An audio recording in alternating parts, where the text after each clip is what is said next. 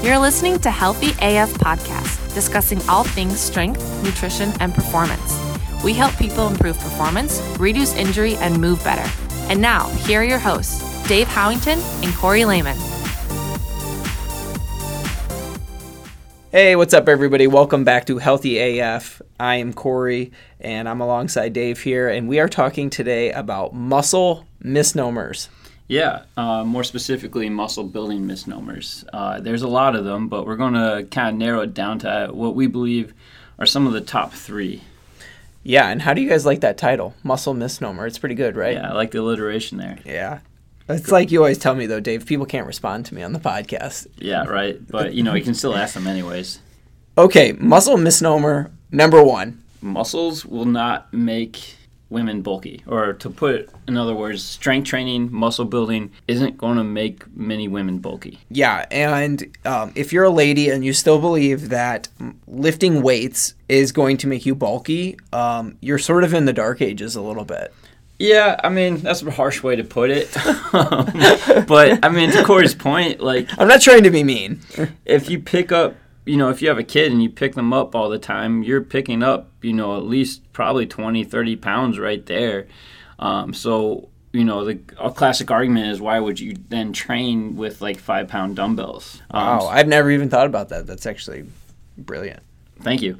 Uh, every now and then I have my moments. Uh, but that being said, so a lot of times what happens is I think, you know, we see a lot of bodybuilder men and even women who are just you know ripped or bulky. A lot of them either like take steroids, or on the men's case, they have a lot more free range testosterone in addition to steroids, and so it kind of gets into our association that oh well if I get bul- if I lift weights I'll look just like those people. When in all truth, um, most of the time, like a lot of women that lift weights actually get very lean. They get toned, uh, using that T word, if you will. Oh, the dreaded T word. Yes, especially, you know, people say, well, I just want to train. I want to train for tone. And I'm like, well, then what you're saying is you actually want to strength train and gain muscle because that is what gives you the appearance of like a very firm, slender, fit look. Yeah. And the other thing, too, is like if you're on a diet and you're losing uh, and you're losing fat and you're burning fat, it's important to strength train and build muscle because that's going to, you know, for lack of a better term, fill in the places where the fat is losing. So, you know, if you have that saggy skin, a lot of times building muscle and building strength will help fill that in. And you're not going to do so if all you do is, you know, pick up five pound weights or whatnot. I think it's uh, Krusty's Gym. They have a t shirt that says, Our pink dumbbells start at 50 pounds. I like that. Yeah, so I I joke around a little bit, you know, about you know being in the dark ages, but really like it, it's been almost man 15 20 years like there's a lot of good evidence research-based evidence just even an- anecdotal evidence where we've seen um, ladies in here that we've worked with who they are strong they move weight and um, they're not bulky by any means. No. And i mean to just give you all a different resource that can be very helpful um, the you can even follow them on Insta- Instagram. But Girls Gone Strong is exactly how it's spelled, exactly how it sounds. is a great resource where they speak even more in depth to just you know the importance of just loving your body, but then at the same time the importance of and the benefit of being strong. Yeah, and definitely um, for women as they age they are more susceptible to things like osteoporosis. And we know that weight bearing exercise and muscle building is one of the primary things to offset, you know, degenerative diseases like that. So that's just another kind of another check mark or notch why you should be thinking about developing strength and placing an emphasis on muscle building and remembering that building muscle is going to benefit you. It's not going to create bulky muscles. Again, we've sort of fallen into this. We look at the magazines or we look at extreme CrossFitters who maybe train seven days a week, twice a day, and we think, oh, well, I'm going to get like them. Yeah, probably not. Yeah, unless you have the time to train seven days a week, twice a day, lifting, throwing around, literally throwing around heavy weights. But at the same time, too, I mean, we're two dudes, so yeah. What do we know? Yeah, I know for sure. But that literally takes us right into muscle uh, misnomer number two, Man, that's a tongue twister, isn't it? Yeah, yeah, I Muscle mean- misnomer number two. You laid your bed, so you got to lie in it now. But Yeah. or made your bed, man. Yeah. that up. So- we're having trouble today. It's okay. It's all good. You guys love us. So, so, but that leads us into our second point, which is that muscle is actually not easy to gain. No, not at all. Um, it takes honestly, and I think this should say something. People with a higher degree of muscle mass also have a higher basal metabolic rate, which is a fancy way to say they burn more calories at rest than people with lower muscle mass, and that is because to maintain muscle takes a higher degree of energy, a lot more calories than people often realize. Yeah, let's make a quick caveat and we'll say if you've never lifted weights, this probably isn't applicable to you because most people, when they start lifting weights, you're going to gain muscle pretty much no matter what you do um, at the beginning. Yeah, to an extent, and I mean you're going to get stronger no matter what you do, and that's why it's important to also recognize that it's definitely not a linear process. You're not going to always just continue gaining muscle. If that was the case, I'd be one of the strongest people in the world right now. Um, but I'm sadly, Dave likes to lift a lot of weights. sadly, I'm not. Um, that being said, so the thing is, like, if you want to gain muscle, you like any bodybuilder worth their salt will tell you they basically eliminate any extra stress outside of lifting weights and eating food.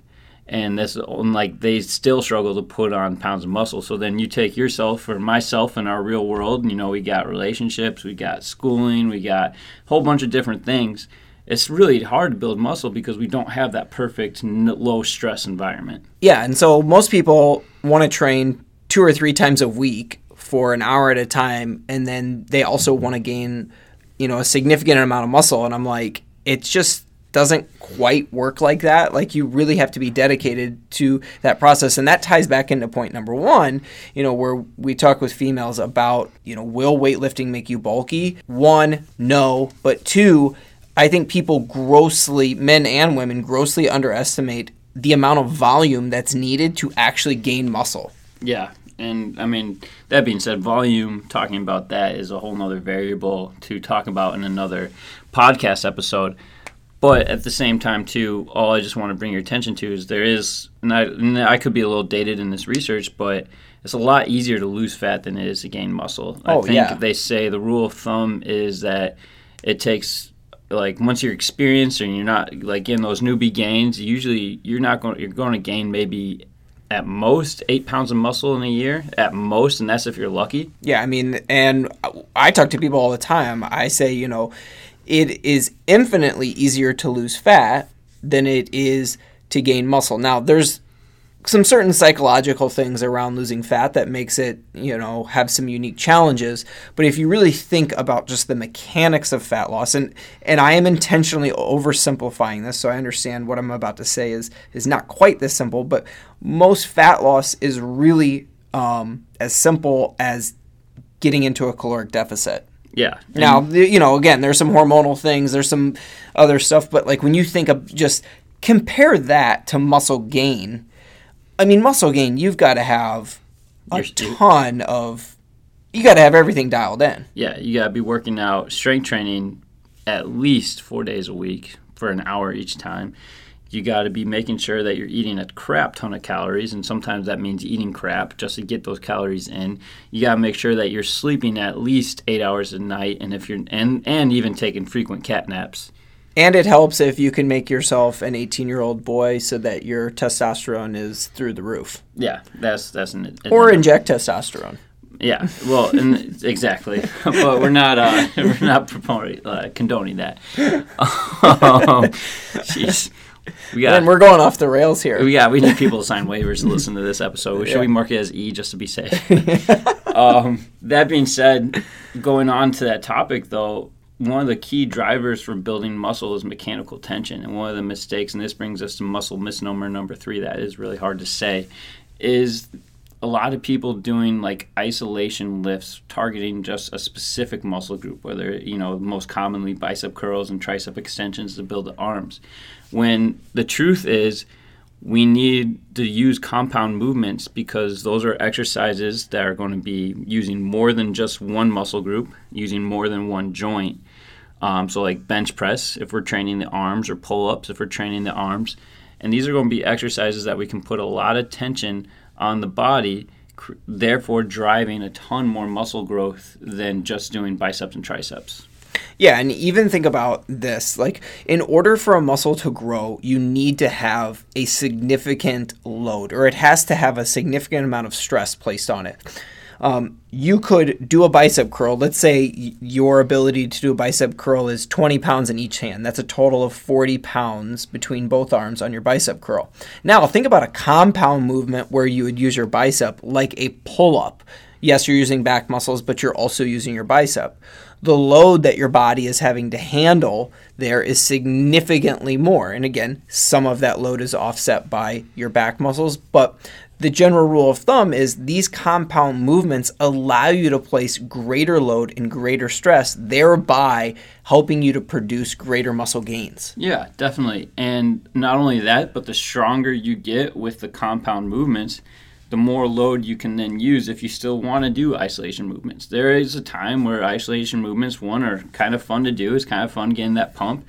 And sometimes you actually do start to need to do them just to get stronger or to build muscle. But very that's very rare and far between from a lot of people when they're first starting to strength train usually I recommend that you know you make sure you can at least you know do 10 pull-ups before you even start doing any type of arm work. Yeah, and that really ties back into what we've talked about with our essential movement patterns. If you look at all of our essential movement patterns, they're compound movements because they do, they give you the biggest bang for your buck.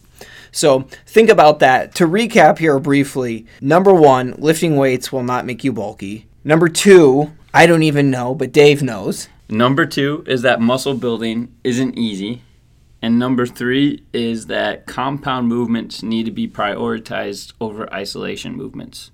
So there you have it. Uh, think about those three uh, specifically when you're thinking about gaining muscle because this should be a goal.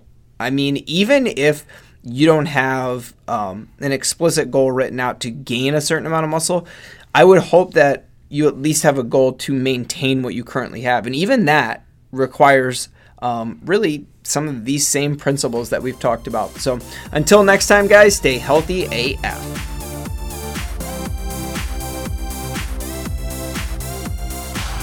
Thanks so much for listening to this episode of the Healthy AF podcast, where we help athletes and adults move, perform, and live better. If you're not subscribed already, be sure to go ahead and click that button right now. And if you found value in this episode, we'd love if you would do us a quick favor and rate and review the podcast. We'll see you on the next show.